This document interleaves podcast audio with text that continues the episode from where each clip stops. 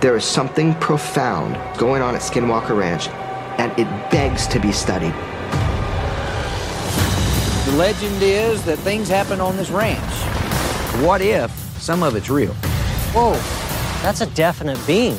Who or what could we be dealing with? I didn't believe in the paranormal when I came out on this ranch, and I paid a pretty hefty price. Curse of Skinwalker Ranch.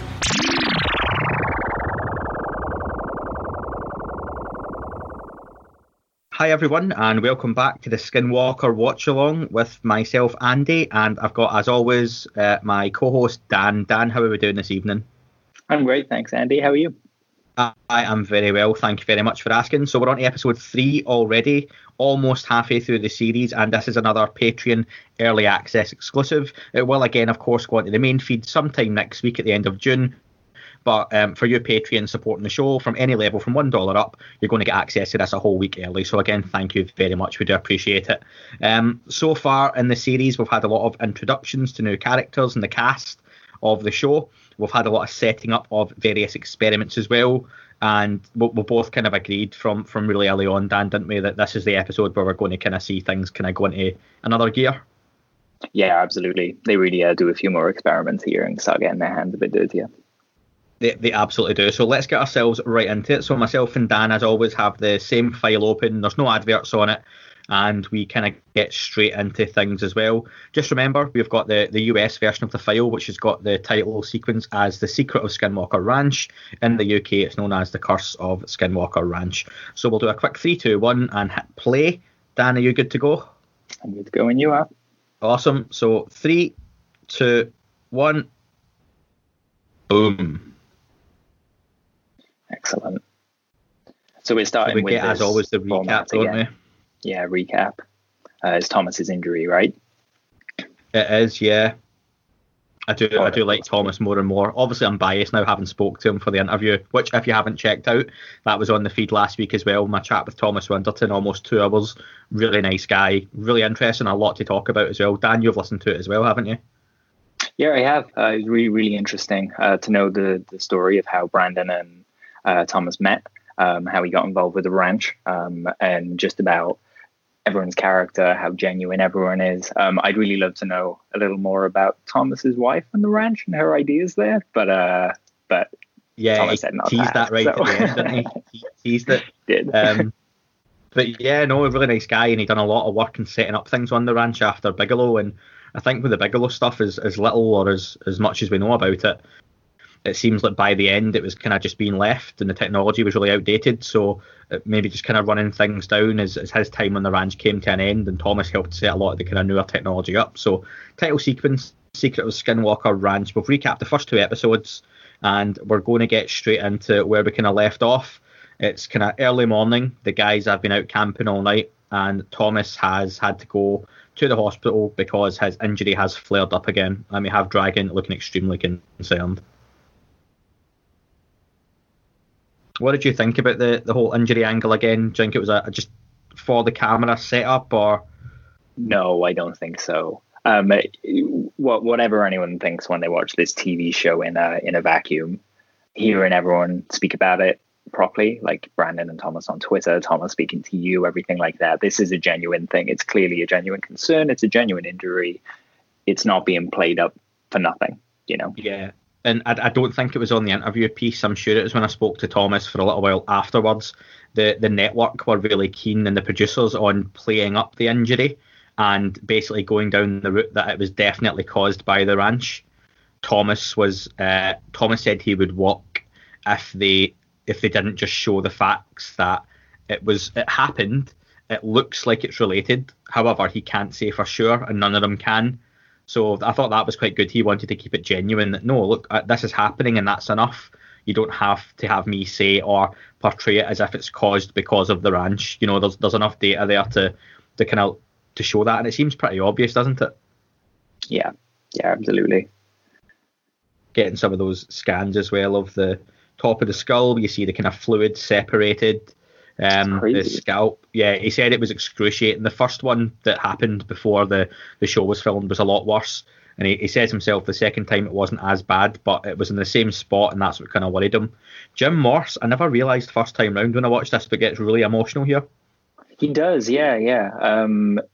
And it made me a little angry to think of people saying it was fake when I saw him being this emotional. You know, it's clearly a genuine reaction. Just because the cameras are there, it doesn't mean that they're playing it up. And again, when you've heard that background that Thomas and Jim, by this point, have known each other for 4 or 5 years, worked together, setting things up. They've been on a bit of a journey, and we've just been introduced and met these characters, and maybe Travis has only known them for a few months, but these guys have been together working there for a long time. So as new as we are to the show and the reality of their situation, they are friends, they're mates, and you know they're upset that something's happened to one of their colleagues. And by this point, it's fair to say that Travis is almost fully turned round from being extremely sceptical to pretty much a full-on believer, and wearing his Skinwalker Ranch hat, isn't he? Yeah, absolutely. He needs to be given like a fan T-shirt now. Yeah, there was a way that Thomas described his injury. He said it was in your podcast. He said it was like being scalped, and it made me think of all the images we've seen of cattle mutilations. Yeah, surgical precision, and to be able to separate that layer of your head. Like obviously, again, maybe not as fast, but it's still happens. Yep. And I think it gets brought up a little while later on, or even coming up now, that Jim Segala thinks it was something akin to a radiation beam being fired at that point on his head that's potentially caused this.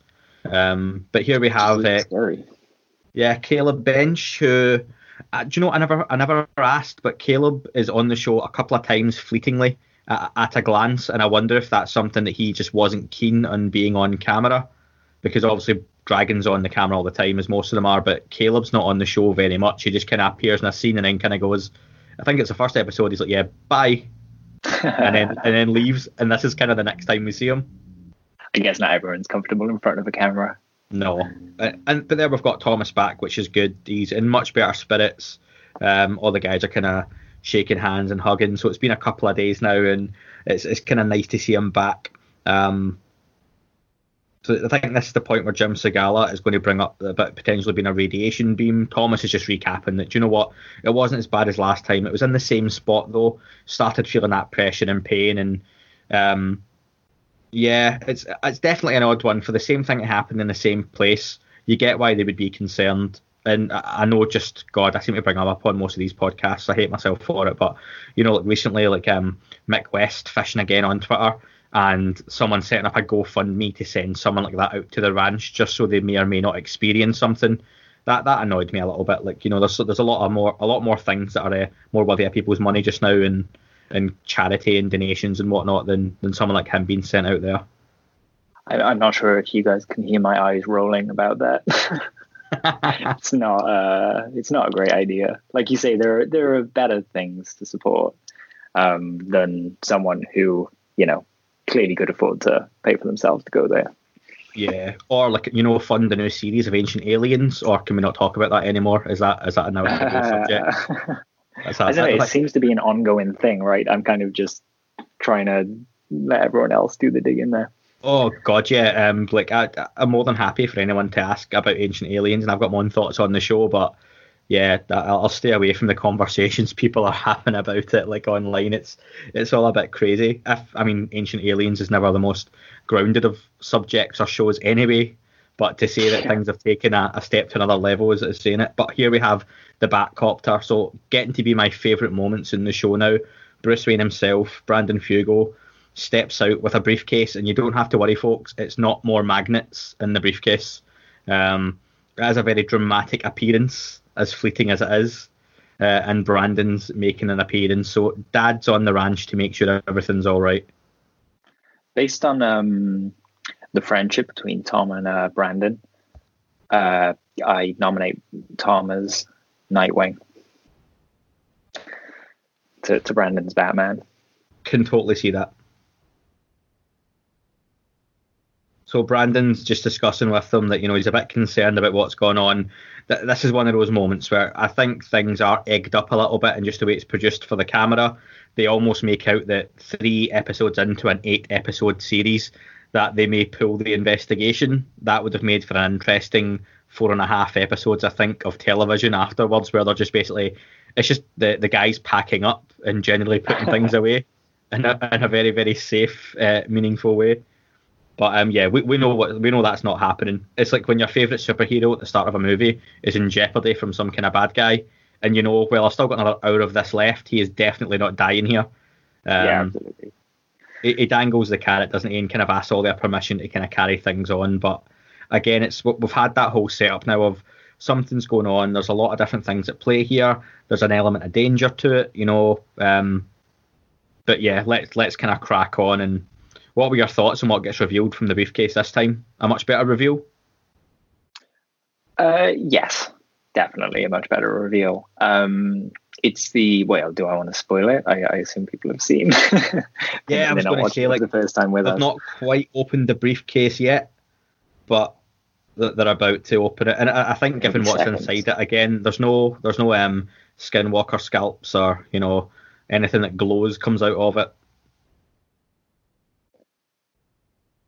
But it is something similar to the direction that the Bigelow team went, right? In terms of using themselves as biosensors, yes, and medical monitors. And they haven't necessarily set out to do this. They're just finding that this is the best way to measure what's going on around them when they're working on the ranch. Yeah, and I think there's a bit of a continuity error comes up pretty soon as well, that one of the first scenes after this, where it's not long after this, the guys aren't wearing the watches that they've literally just been given and put on. But again, I think that was just in the post edit, whatnot. Or maybe they just left it off. That's fair enough. But yeah, and this is what Thomas was saying, though, again, wasn't it, about Brandon, that Brandon's got a lot of... I love how his name's Fugal, and I always want to say Frugal, because he's frugal with his money. So Frugal Fugal, which is hard to say in a Scottish accent, and no doubt even more difficult to understand if you're one of the listeners.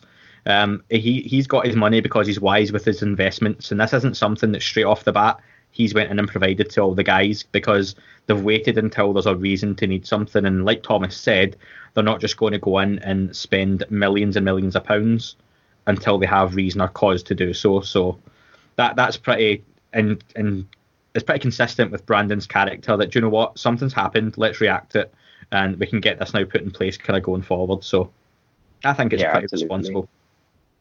Yeah, I wish they put them on the cows, though. Oh, that's a great idea. You know, monitor every life form up there that they can. Do you know what? I'm totally going to go on Twitter and at Brandon Fugal. If anyone wants to do that before me, but you probably won't, given that this is recorded and not live, I am going to ask him about biosensors or smartwatches for cows. Yeah, that's a superb idea. Imagine they had one of those on that cow that died of the pneumonia.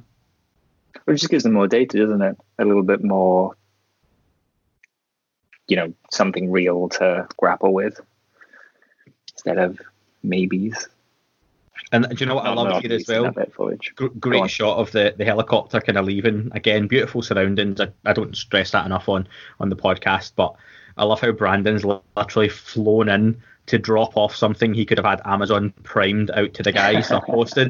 He went, here's your watches, I'm away guys, see you later. He's literally been there for a short period of time. To be fair, if I was a high-flying businessman like Brandon, I'd take 30 seconds on the ranch every time I could get it, you know? Yeah, true. And if his time is precious, then he's certainly not driving out there, is he? Or... Yeah, exactly. So here we have a second level henchman looking dude in short shorts, t-shirt and hat, Derek Ward, owner of Hot Shots Aerial Photography. And this, I think, was the first time I maybe got a little bit excited about something that we're going to be doing on the ranch as an experiment. I know they're going to talk a lot about here about Bob Bigelow and some of the things he done, but they're basically going to get a drone out and do some experimenting on the ranch during the episode. What were your thoughts here? I really liked it. I'm a sucker for kind of visual data, so I would really love to be able to just get the scan of the whole place, you know. It made me think of, do you remember the Colorado drones over Christmas? Mm-hmm. Where there were lights being reported and they were unidentified. Some people said they were drones, some people said they weren't, but it was really mysterious. As part of my digging when that was going on, I came across all these different, essentially drone systems where you can just use them for agriculture. And you can set them in grid patterns, essentially walk away from it after pressing go, and they'll scan the whole place for you. And this made me want them to go to that. Like that's the next step, I think, from this. Instead of, one or two drones flying around, let's get them nice and low. Let's get detailed imaging, an automated scanning going. I think that'd be really cool. But that's probably something for season 2. Like you said, it's observing in this one and then kind of getting everything you need going forward. That's it, and not to spoil what comes down the line, and it's not necessarily in this episode, but they do start getting some scans and whatnot, and they're having to always bring in outsiders from third parties to do these sorts of experiments because they don't have that tech on the ranch. Maybe it's something that's best left to an expert, given what they're kind of dealing with here and kind of thermal imaging. It's pretty incredible the shots he gets here, though, from the kind of whatever the GoPro is or something that's attached to it. It's awesome. They're showing you the zooming in and stuff just now. Like, you could easily spy on your neighbours with that pretty easily. It's very CSI, isn't it? Zoom in. Yeah, it is. And then I do like this bit, though, with like, oh, look, could that be a cold patch? Could that be like an entrance? No, it's just a shadow. Ah, okay, move on. But it does speak to the need to understand what you're looking at, right? Absolutely, yeah. Because, yeah, at a glance, you could look at that and go, oh, that could be an entrance to something. That could be like a way in, or that could be like a sinkhole. And no, it's not. It's just a shadow. But then that's why you've got an expert doing this, don't you? Yeah, exactly. And unless you look, you're not going to understand that it's even there to be looked at as well, right? And this is an expensive bit of kit. You said something that's worth touching on again, actually. You said an outside expert. This is yet another episode where we've had someone not on the main theme of the ranch come in and experience something anomalous. Yeah, and again, I suppose someone that they've got their own reputation, they've got their own business, they've got their own brand. Do they necessarily want to be exposed to something that's not, legit? And, I had to say that on the show or whatnot. So the guy's coming in, showing his own skills. It's free advertising for him. Something they mention here is like they talk about one of the cattle centres. They said it was a bit of a biosensor or early warning system, didn't they? That's right. The previous owners, but they're very quick to stress that we don't use live animals to give us any kind of early warning here. Alpacas down the line, yeah. That obviously caused a bit of a controversy. Again, though, it is a really good example of us looking in and saying, oh, Bigelow is wrong to do X, Y, Z. But now they've been there, they're realizing actually having a biosensor readout is a really, really handy way of investigating this ranch. And the phenomena seems to react to people and to living things. So, yeah, we're not condoning. Yeah, we're not condoning live bait, but there is an aspect of it that, It gets a result in the same way. Yeah, and there's a way to use it as well. And I think as we found out, and I spoke to Thomas about the alpaca incident, that it was shot, and that was something Thomas himself said he wasn't hugely happy with the way it was filmed, because it clearly was just some kind of predator. But they do spend, and when we get to that episode, they do spend a little bit of time on it as if something big is attacking those animals. And yeah, it was just a predator, but it is a ranch. So it is hard. There's a lot of fence. There's a lot of miles to cover off as well. So it's really hard to keep kind of things out. And there's mountain lions and coyotes and wild dogs, all that kind of stuff. So I've got a note here. I just want to bring up, the homesteads. Yeah. Why have they never been like renovated or done up? Or would that be interfering with the ranch and they don't want to do that? Because they do just have these old haunted looking houses kicking about the property. I guess... It's just old buildings on the property, right? Like they've got their newer house near the gate. I imagine they're just older versions of those buildings. They're just disused. You might clear it or something like that and use the space. So yeah, maybe that's worth bringing up when you get someone wonderful on your podcast. Yeah, I'll need to ask Brandon that when he finally agrees to come on. So we go. We've got a...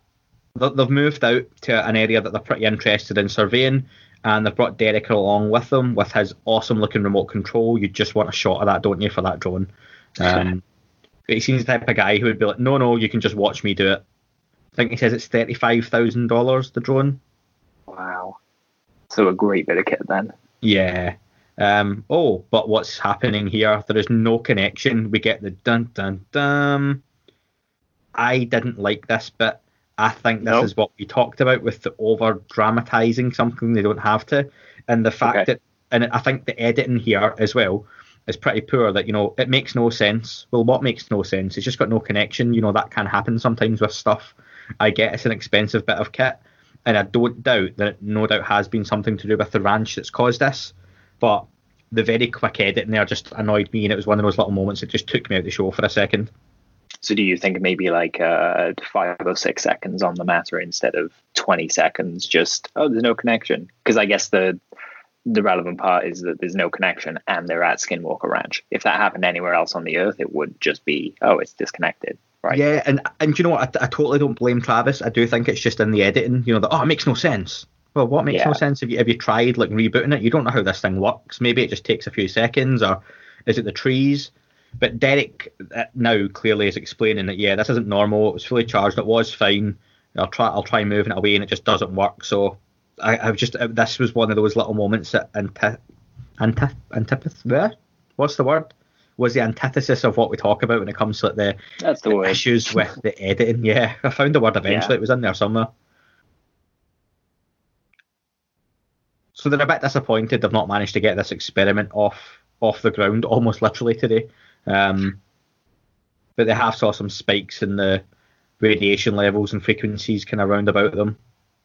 But this would be cool, right? So say they got the the agricultural drone system that I was saying about, and they scanned the whole place. If Homestead 2 was the only place where they had a signal failure and they'd scanned the whole place with similar drones, then it implies it means something more, right? As opposed to just it's not connecting once. I wonder if they did more off screen though, and I know that touches on something that we brought up and were speaking about before. Do you mean that they've maybe gone to another place on the map and tried the same thing, but just not showed it on camera? Yeah, exactly. Like maybe the guy came back another day and it worked fine that day, but we're just not seeing it because that's not as exciting, you know. Yeah, potentially, yeah. Or even like drove to one of the other homesteads or another part of the ranch. I mean, could we try here instead? Because no doubt that's cost them money to bring them out. But yeah. So here's another experiment coming up, and this is one that was addressed again when I spoke with Thomas, that they're going to basically, when they're holding a Trifield meter, Travis explains here that you can't necessarily gauge which direction it's measuring the frequency or radiation from. So what they can do is eliminate a lot of the directions by putting it inside of a can that will block all that out, and then you know exactly where it's coming from. A lot of people online jumped on this as being an experiment that wouldn't work because, as they show right now, the Trifield meter's in the can, so that would work. However, when you see the shots of the experiment, the Trifield meter is back outside the can, which then totally negates the fact you're using the can in the first place by holding it outside of the can. But as Thomas pointed out in my interview with him, that for TV, you can't get a shot of the Trifield meter while it's inside the can on the camera. So they asked them to bring it outside, show the experiment that way, but they did legitimately do the experiment with those Trifield meters inside of the can to get those readings. They just couldn't get a camera shot of it, and that's fair enough. It's just one of those things with production, right? Like, I guess they could have said to him, explain to me what you're going to do, or to the audience what you're going to do, and then we'll just see you walk around with a tin can. But they wanted people to be able to look and figure out what they'd be doing. So this is interesting. They're talking about just now, like, triangulating 3 different points. If only someone had kind of put that together and had some kind of map. Dan, do you know anyone that would have an interest in that sort of thing? Yeah. A nerd like me, basically. So as I've been watching this show, like I said, I'm a visual person, so I kind of wanted to get an idea of the property, where everything was happening, where repeated incidents were happening, so on and so forth. So I started kind of scouring the internet and finding all these different bits that I was plotting onto a map. So I added the helipad because that's new, things like that. But then for every episode as they went on, I was kind of plotting all of these data points across the map. Clearly there are more that they didn't put on film, which is a shame because I would have loved to have applied those as well. But it's really handy to be able to visually see all these places, because there are places that repeatedly get incidents and things like that. you know, whether it's from witness testimony or the NIDS team or the guys that you're watching right now on the screen, the same places are repeatedly experiencing phenomena. And it's a really easy way to just see that in one go, you know? This is the kind of stuff I wish I understood better. I don't pretend to know what their measurements are. I just look at it and go, oh, they're saying the numbers are high, so that's fine, and I'll go along with it. And it's not something I'm going to even try to understand or learn, and I'll take their word for it. But I do kind of wish I could read those numbers and be like, oh, that's particularly high on this spectrum, or, you know. That is something that I know we wince when his name comes up, Mr. Mick West.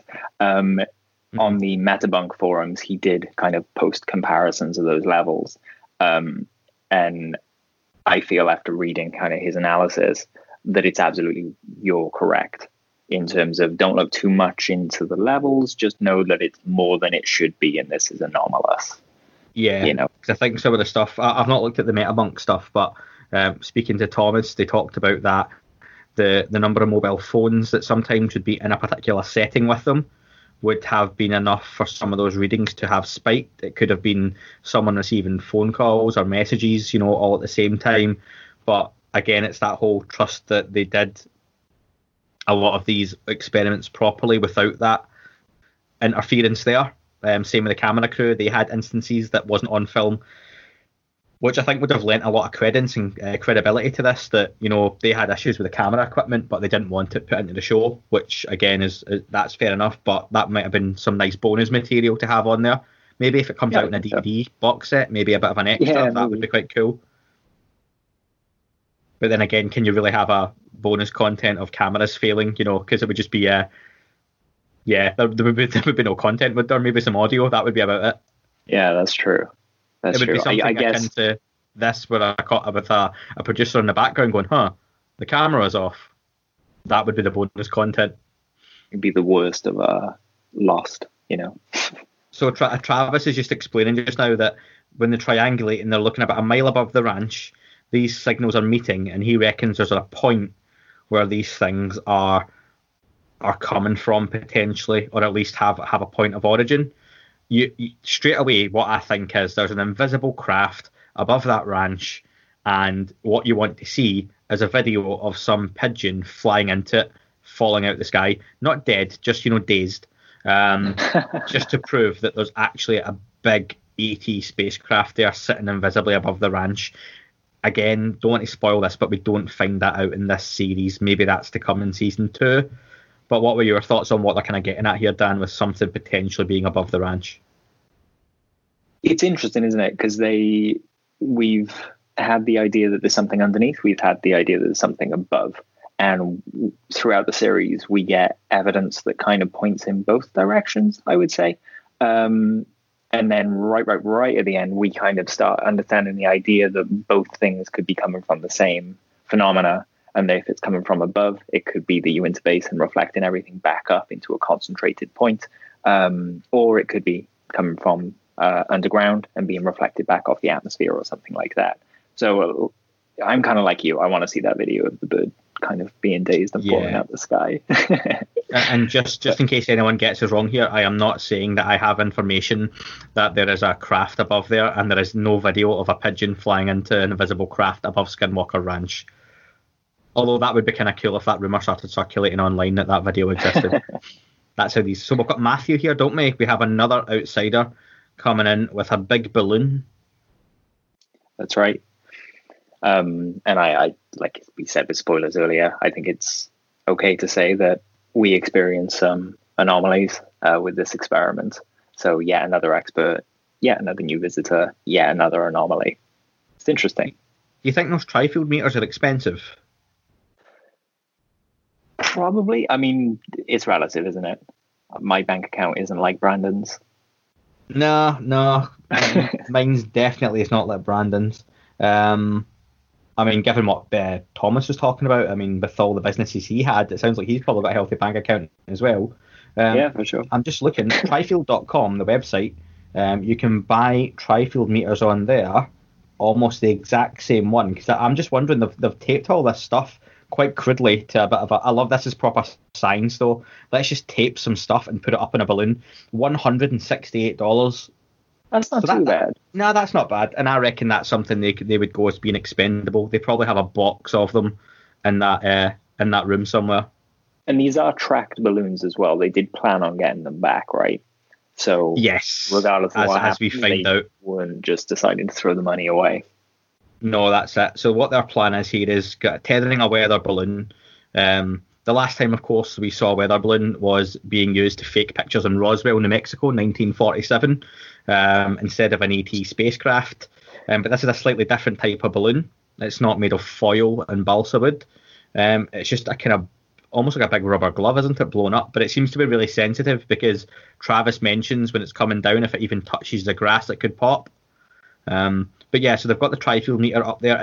I love how crude the experiment is, because it seems to be like proper grassroots science for these guys who are clearly used to far more, you know, expensive setups, and they've got that really cool command center. Let's just stick some stuff up in a balloon and see what happens. It's all going quite well at first, but then as we can see, the wind starts picking up. Not to say it's something anomalous necessarily, but they start to lose the balloon, and they want to just kind of, you know, let the rope go. Let's not kind of knack this any more than it's about to be, as it looks like as if it's about to crash. But yeah, do you want to tell us what happens with this particular balloon, Dan? This one. You mean this next one coming, or the one that's just... Oh, no, the one that's just floating off. That pretty much gets lost forever, right?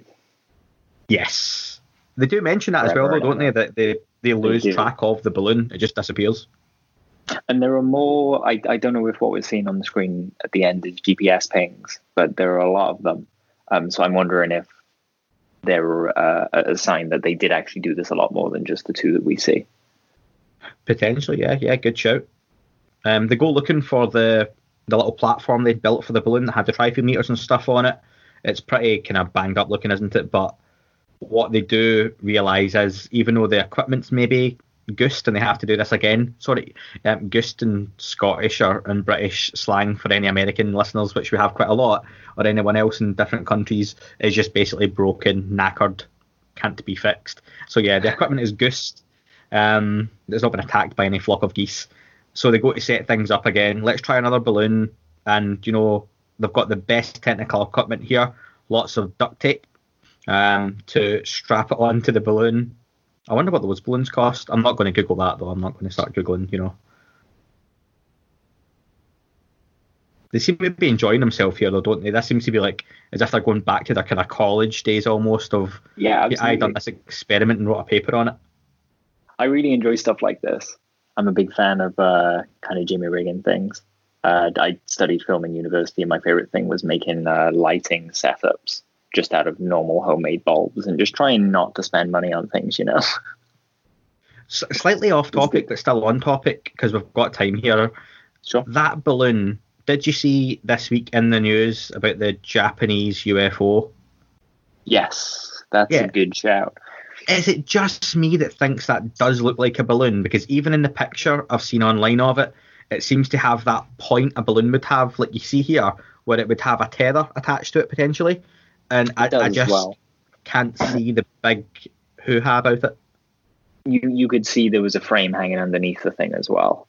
Yes. So though I shared that, it's more of a, you know, sometimes you share things so that people can blow the idea apart, and then it's there for everybody to see, so we're not wasting our time going over it again. I didn't find that one too compelling. No, and listen, I would love for something to be filmed hovering above. Again, lack of material on that one, lack of videos, lack of pictures probably speaks volumes, but... There was a weather balloon in the region as well, on the radar. So, yeah, probably the sum of its parts. Phone apps, I mean, but yeah. See all the different points here? Yes. So they don't all look like they're in a line from, you know, say where it was released and made 6 data points kind of in a line. They look like they were completely different starting points and stuff like that. So I think they just... I feel, Dan, this is something you would like to have, this kind of graphic processor or, you know, technology where you could create a kind of 3-dimensional map and have the writing come in really easily and... absolutely would love that. And I would like this set up for my recording studio as well, you know. Nice little room, lots of monitors round about us. I mean, you probably record a killer metal album at Skinwalker Ranch, right? Oh, absolutely, yeah. It does look more like a recording studio, doesn't it, then? I always explore round about the background of what they've got and to see what other kind of equipment, you know. If you can just see a kettle or a toaster on or something like that, you know, in the background. Matthew seems to be getting really into it here, doesn't he? He's quite, oh yeah, we've lost the balloon, and no, it definitely should be picking up. And so, like you said, the balloon seems to have gone, the GPS is gone, but they did get some data at the point it disappeared. As again, it's kind of hit the height they were looking for. Was it 5,500 feet, 1 mile up? Yeah, that's right. About 10K above sea level. So they seem quite happy that, again, there's another anomalous situation where you've had no connection with the drone, you've had a weather balloon disappear, which was just the wind, it looked like. However, from a data point of view, where they are saying these points triangulate, they've had this go haywire and lost it. Yeah. And again, it's in and of itself isn't crazy, but it's when you kind of put it beside all these other things. You know, the drone not the drone not connecting. And now they're losing signal on other electronics and also the batteries that keep getting drained and so on and so forth. You know, it's consistent phenomena. Consistently inconsistent, I would say. Yeah, there's lots of little things that, but when the same little things keep happening over and over and over again, then it starts to point to something. But we do things kind of heat up, obviously, as the series goes on furthermore. But you do have to, I think, when you're watching this, remember what's happened in previous episodes. If you go into this, I think, if you just jumped in watching episode 3 and you were not someone who was aware of the lore or, you know, what was going on, what the area was, which again is what these things are kind of aimed at as well, to get a new audience interested. You're probably going, I don't get what the big deal is, because a couple of balloons have flown away and some guy's drone wouldn't connect his remote control. Yeah, exactly. You kind of need to know the whole story. And they do a really good job in this first season of giving someone new to this subject that, I think. Yeah. Definitely have to go back to the start, though, and watch it all the way through. I think, actually, I have appreciated it more on this second viewing as well, watching it back. It's less, it's kind of like experiencing Christmas morning a second time, right? Instead of just being blinded with excitement, we can kind of digest it a bit more. What I'd say is, I'll say it's not like Christmas morning. I think it's like experiencing x-rays of some of the presents you're going to get, and while you can't quite tell what you're going to get in Christmas morning, you've got a rough idea that you might be getting some good stuff, but you still have to wait and find out. Yeah, that's good. I like that. It's like a tease of Christmas morning to come. But that really big box might not be a PC. It could be something disappointing, so, you know. I don't know. Do kids still get PCs now for Christmas? I admit that I'm going back to when I was a kid and got a PC. Yeah, kind of a family present that one was, if I remember correctly. I got a PC when I was younger. I was a proper geek when I was a kid. I was getting the AOL 7.0 internet discs in the post. If anyone listening to this is probably under the age of 25, they won't believe that once upon a time we had to put in CD-ROMs into a PC that would load up the internet for us that we could sign up to. And you couldn't use the phone at the same time. Oh, God. Those were the days, though. You really had to work for your music downloads back then, didn't you? Yeah. 3 megabytes in 3 days. Downloading the original Jackass movie over the course of a full week to click on the file and find out it was not what you wanted. I'll say no more than that. So with around 4.5 minutes to go, we see Candace, one of the caretakers who lives on the ranch. Fair to say she comes into it more and more as the episodes go on a little bit, as they start to explore a little more around the ranch, because the first 3 episodes have been focused sort of in the same areas. And then there's only so much you can do in a field, where the setting starts to look a bit like, you know, a field constantly. So they do move us a little bit more and speak about some of the previous owners as well. So we've got the Shermans, who famously owned the ranch before the Bigelows. Yep. Before the Bigelows, it wasn't like his family. It wasn't like Robert Bigelow and his mum and dad, and you know, kids moved in before Bigelow Aerospace and the U.S. government had their mitts on it. What do you think about the caretakers, Dan? This bit is interesting because they're experiencing things that we see in ghost horror films, right? Essentially, yeah. We get bumps in the houses. We've had reports of voices, and you know, the one person in the room heard a voice that other people couldn't hear. Cupboards being opened. That one really gave me chills. Was when someone brought their shopping in and left the room and then come back, and all the shopping had kind of been taken out the cupboards, and all the cupboards were open. Yeah, it really creeps me out being inside this house for some reason. Yeah, it could have been a trailer for Paranormal Activity, the way they go on. Yeah. You don't get to see it coming up, but if they set up some security cameras inside the house, that could be pretty interesting.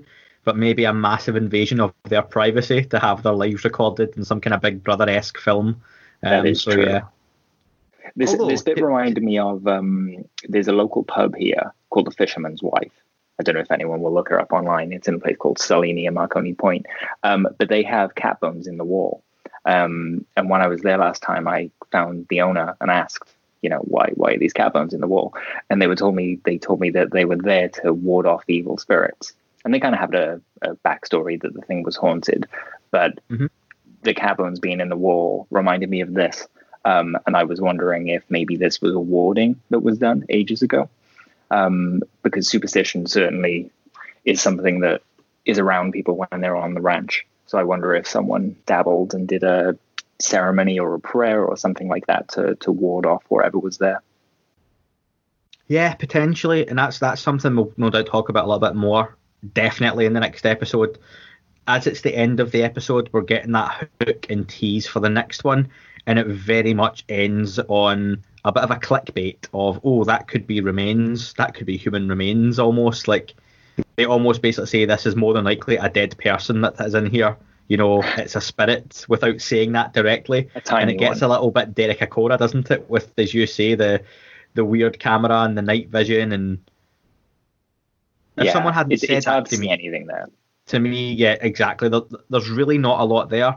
If someone hadn't said to me that looks like bones, I'd have probably just been like, is it not just the rubble that you've knocked out the wall? Yeah, that was my first thought when I saw it as well.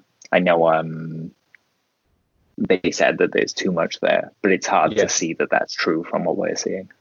Yeah, that's it. It's hard with the camera they've put through. It's on like a wire because they've had to knock through. To be fair, though, as they say, it's a very thick wall. But then I've never built a home before on a ranch in the desert. So I wouldn't know what kind of foundations that would need or kind of how to start. So I appreciate it might just be a thick wall for a reason, but it is probably a bit odd to have what seems like a small cellar type room boxed off underneath the ground, doesn't it? So it adds to that paranormal aspect to the show. And while my interest is very much on UFOs, ETs, and that kind of going on different dimensions, the paranormal side of it is something that maybe isn't touched on as much on the show as other people would maybe like. Yeah, I think they're trying to stay away from the, I guess, for lack of a better term, woo of it all, and focus on the hard data as much as they can get, really. Yeah, and it's that whole science aspect of it. And that's the episode finished. We've had the credits roll, and we get a little bit of a next time on Skinwalker Ranch, and we see the rocket firing up into the sky. Cattle getting spooked, and do we see our first glimpse of a UFO? Yes, we do. And that's something I look forward to speaking about in the next episode because I have my own thoughts on that anyway. And the episode's done. So, Dan, 3 episodes in, almost halfway through. What are your thoughts so far then? It's a great show. It's nice that it's stepping up now. The first 2 were, compared to this one, were very quiet, you know. A lot more science was done in this one. I'm really enjoying this season so far.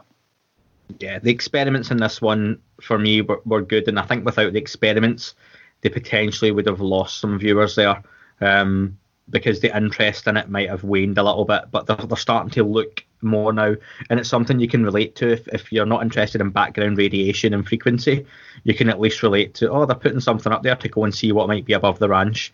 I can totally appreciate that, because there's an entertainment value to that as well. And as we're going to find out further down the line, we have a look at what's underneath the ranch.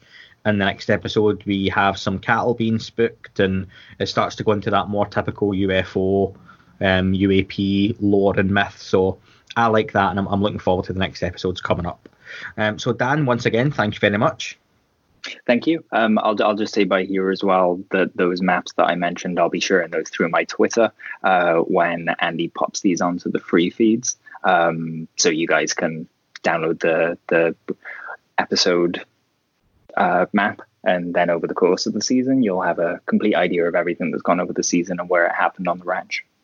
Yes, and those will be getting updated. Like I say, Dan's done some incredible work on that, something that is far beyond my own technical expertise and geographical knowledge of Skinwalker Ranch. So definitely a nice accompaniment to this watch along series, whether you're watching along with us or you're just listening to this on your daily commutes or on your way to work. We really appreciate it, folks. And if you're on the Patreon, I hope you've enjoyed the early access to this. If you're listening to it a week later, again, thank you very much. Consider supporting us on Patreon. We can get more of this type of content out quicker as well at patreon.com/ThatUFOPodcast.